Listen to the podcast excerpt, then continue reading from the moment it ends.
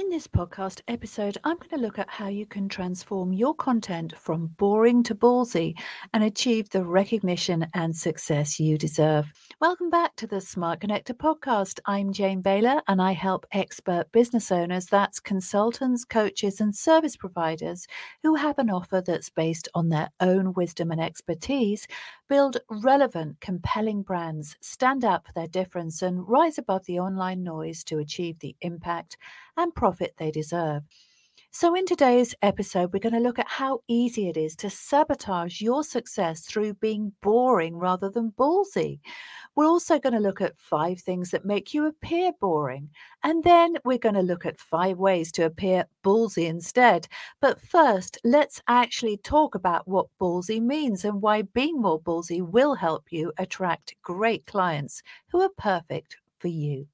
The term ballsy is used to describe something or someone as courageous, daring, audacious, or bold.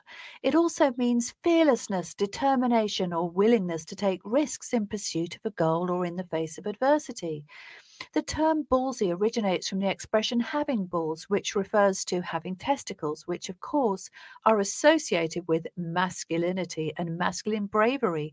However, it's worth noting that the term can also be used in a gender neutral context and is not limited to men only.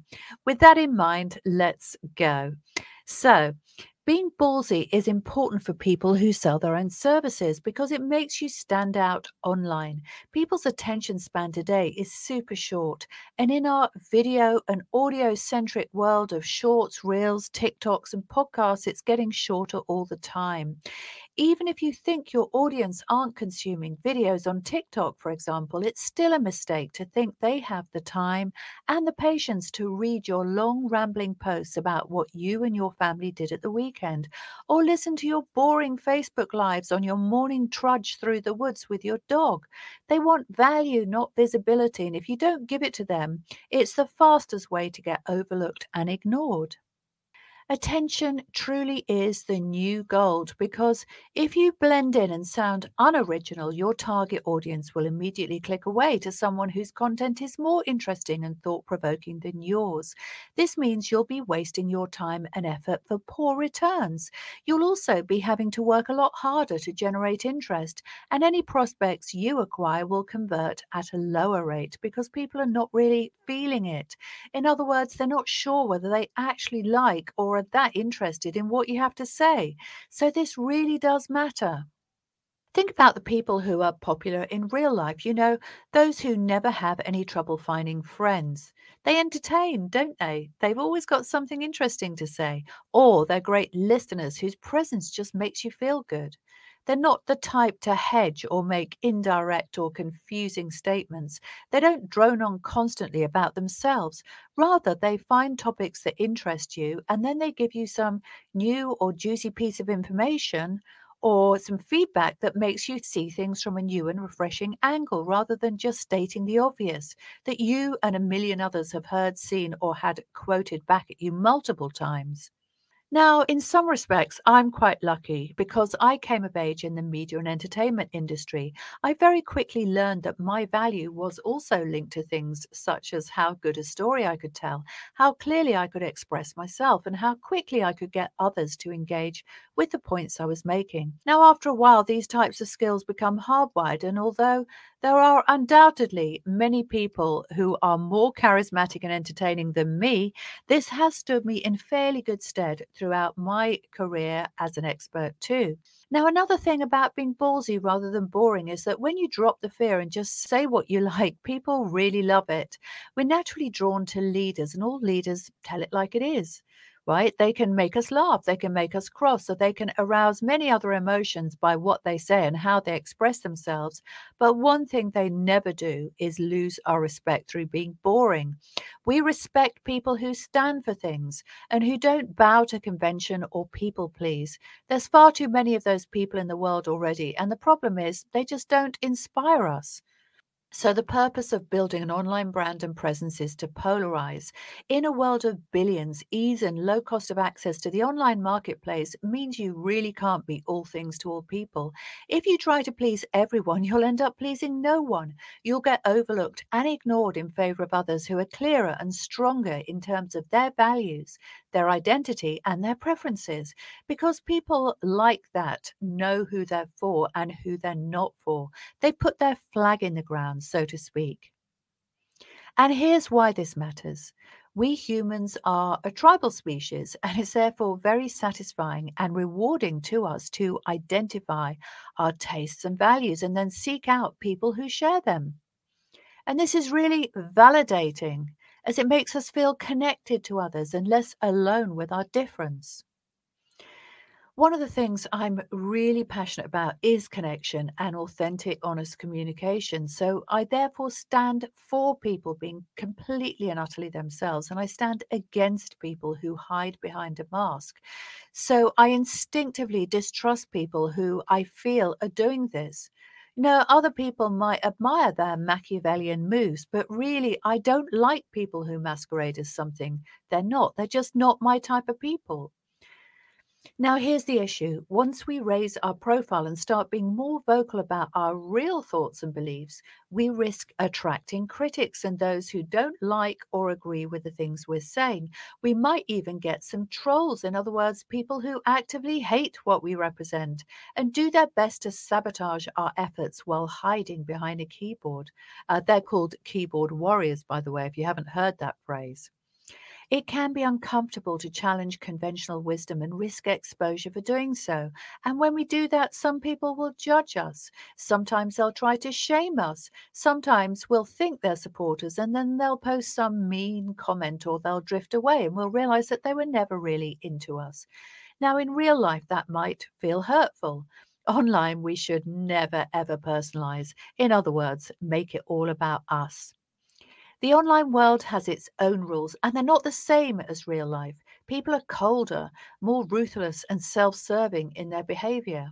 And we always have a choice either to retreat and not use social media to build our businesses, or to stick with it, put on our big girl or boy pants, and get out there to attract attention as well as risk rejection and failure. Oh, and by the way, if you're someone who doesn't want to risk rejection and failure, well, none of us enjoy these things. But as any seasoned entrepreneur will tell you, failure is the stepping stone to success. We can make rejection and failure a problem, or we can feel that temporary sting and then pick ourselves up and get out there again, knowing we're stronger and clearer in our vision and purpose as a result. Think of failure as well as rejection being like medicine you don't like the taste of, but that's making you healthier. Now, all these are reasons why we can't be boring. And as promised, here are five ways you will make yourself so. The first way is to hint. Now, I'm sure you'll agree it can be infuriating and quite frustrating when you read posts from people who make out like they've got a big secret. They can't quite bring themselves to share. So, here are a few examples. Wow, can't believe what just happened. I wish I could spill the beans, but some things are better left unsaid. Feeling so betrayed right now, trusting someone blindly can really backfire. Big things are on the horizon. Stay tuned. Well, you know, that's not so bad as long as you follow up with that big thing. Some people really know how to push your buttons. Hashtag frustrated. Now, the funny thing is that people who post things like this actually think that they're being interesting by stirring up a bit of intrigue. It reminds me of the bitchy mum in the school playground who, whenever she saw me and my child coming, used to whisper behind her hand to the person next to her, all the while looking straight at me. I knew she was talking about me or my child. Of course, probably criticizing the way I'd done my child's hair or something, something else. But as to what she was saying, well, that would always be her secret. And being a pretty robust and confident individual, instead of spending all day wondering what I could possibly have done wrong, I just made a mental note not to trust her with anything of importance and to steer clear of her in future. In the world of media and entertainment, cliffhangers are strategically introduced to keep us hooked. Script writers and successful authors know they have to deliver the goods, so they use intrigue to prolong our excitement before the big reveal. That juicy ending that we were all waiting for, the final satisfying payoff of getting to the truth that makes the time and attention we've invested truly worthwhile. In contrast, when you hint, you deprive your audience of that payoff and pleasure and just leave them with the frustration instead. And after a while, any followers you've acquired will end up feeling annoyed, like they're always on the outside, given the watered down version of whatever is actually going on for you. And really, that is just uninspiring, dull, and a clumsy misinterpretation of the dynamics beneath attention. So never ever hint. Introduce intrigue, yes, but always follow up by giving your audience the full and juicy truth, because that's what will get them to know, like, and trust you. Okay, so the second way to make yourself boring is to make bland statements that everyone agrees with, stating the obvious, such as, it's always the right choice to be kind. Family is important. Love makes the world a better place. Taking care of our planet is crucial. You know, think about it. What's wrong with statements like the monarchy may be an integral part of British society, but it shouldn't be immune to criticism? Or, as someone who values freedom, I believe individuals should choose their actions without being constrained by external parties. Now, these statements, yes, okay, most people would agree with them, but they're not saying anything different, new, or interesting. No one's going to be inspired by them. So, really, they're not worth saying at all. The third way to make yourself boring is to be relentlessly upbeat. Wow, I had such a fun day. Again, here I am, all dressed up with my perfect family or partner, and everyone's having such a great time. You know, the insta perfect thing. Yawn. Now, I actually do believe that people are nosy, and I like to see people having a good time, and so do most people. But when all you get is a steady diet of that, it just becomes like too much sun. After a while, you long for some light rain, a dusting of snow, a thunderstorm, or a cloudy sky. So vary those happy, shiny posts with some strong opinions or struggles, as these will make you more relatable and real. The fourth way to make yourself boring is to brag or humble brag, which is even worse. So, a humble brag is a form of insincere self promotion where a person tries to subtly boast about their achievements, skills, or positive attributes while appearing modest at the same time. And humble brags can take various forms. For example, someone might make a seemingly innocent or modest statement about a problem they're facing, but the underlying intention is to indirectly boast about their success or good fortune. Here's an example, very obvious, really. My arms are so sore from carrying all those shopping bags. I can't believe I found so many great deals at the Chanel store. So, in this example, uh, the person is trying to convey not that they not only shop at the Chanel store, but they're also savvy enough to get great deals, an achievement they want others to recognize. However, they mask their true intention by focusing on the discomfort caused by carrying all those shopping bags. so, humble brags can also work if they're daring enough to make people cringe or laugh. The Tai Lopez here in my garage video is probably the best known example of a humble brag that went viral. In the video, Tai Lopez, who's an entrepreneur and speaker, is seen standing in front of his Lamborghini in the garage, surrounded by shelves full of his motivational books. And he starts the video by saying, Hey, what's up? Tai Lopez here in my garage. He then goes on to talk about the importance of knowledge and mentions his collection of books, implying that his success is a result of his commitment to learning.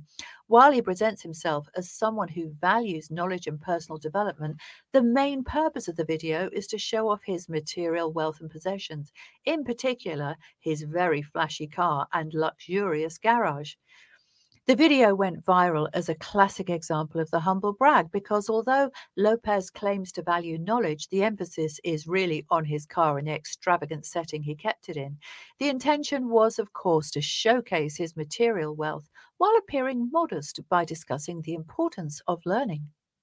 The fifth way to come across as boring is to give advice, especially when it seems like you're talking down to people.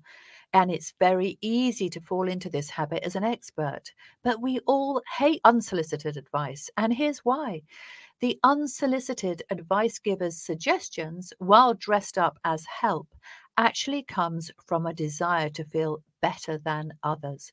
When we're feeling insecure, giving advice provides us with proof we could deal with others people's problems far more effectively than they could, which feels great to us, but it can be very annoying to them. So I try to be sensitive when I do videos like this or podcasts like this, for example, and make sure that I'm not just giving advice based on my own limited experience, but actually offering up some value based on real world examples that other people can reference. Okay, so finally, let's get into the five ways to be ballsy, your secret sauce for success. So, the first way, as we've said already, is to polarize by standing for and against certain things that may be commonly accepted norms or ways of doing things in your industry. By doing so, you'll ruffle a few feathers for sure, but that will make you interesting because you're saying something new and different, swimming against the tide, as it were. The second way to become ballsy is by not giving an F. When you are so fully yourself that people can either take it or leave it, some people will hate you and others will love you. This is great because you'll quickly repel people who are not your people. But the ones who are will be staunch and loyal supporters who may even turn into your clients for life. The third way to be ballsy is to be self deprecating. And personally, I find this the most irresistible quality ever because it shows incredible confidence. While most people are so insecure that they try to hide their flaws, those that can publicly celebrate and laugh at themselves are immediately inspirational, and we warm to them straight away. The fourth way to be ballsy is to admit to your struggles. Now, this shouldn't be a bullshit backstory, as the hilarious entrepreneur Mike Winnet would call it. By the way, check out his channel on YouTube for someone who's ballsy. Neither should it be an embarrassing stop, sob story about how you couldn't get out of bed for three days straight because your client fired you and had an argument with your spouse. And no, we don't want to hear that stuff. What we do want to hear is what got you to where you are today, the warts and all reveals of the tough times, the mistakes, the lessons learned along the way. Wherever you are in your journey, sharing your truth in an unapologetic way will build fast connection. It's the same type of conversation you'd be having with somebody close to you, just a no holds intimate chat with someone you're really comfortable with and who'd never judge or shame you for being honest. I mean, of course, online people will judge and shame you, but that's okay. You can't appeal to everyone. And those who sneer, judge, and unfollow you are actually doing you a favor because they're always going to be the wrong fit for you. The fifth way to be ballsy is to ask for things. Ask for the sale, ask for favors, ask for feedback. Apart from the fact this creates a dialogue with your audience, the fact that you're ballsy enough to stop the people pleasing and ask for a commitment from them actually makes you stand out for your difference and rise above the noise. Okay, so with that in mind, it's time for me to make an ask from you. If you've enjoyed this podcast episode, I'd love you to share it with someone who you think it could help. And as always, please like, rate, and subscribe to the Smart Connector. I truly appreciate your attention and support. And don't forget to reach out and let me know what topics you'd like to hear about from me going forward, too. So, why not tell me about your favorite ballsy person, a celebrity perhaps, or an influencer on TV, and what it is that attracted or inspired you? So, thanks for listening in. Please like, rate, and review the podcast as requested, as it helps us bring our message to more people. Share this episode if you've enjoyed it and keep coming back for more. I look forward to seeing you again soon. Bye for now.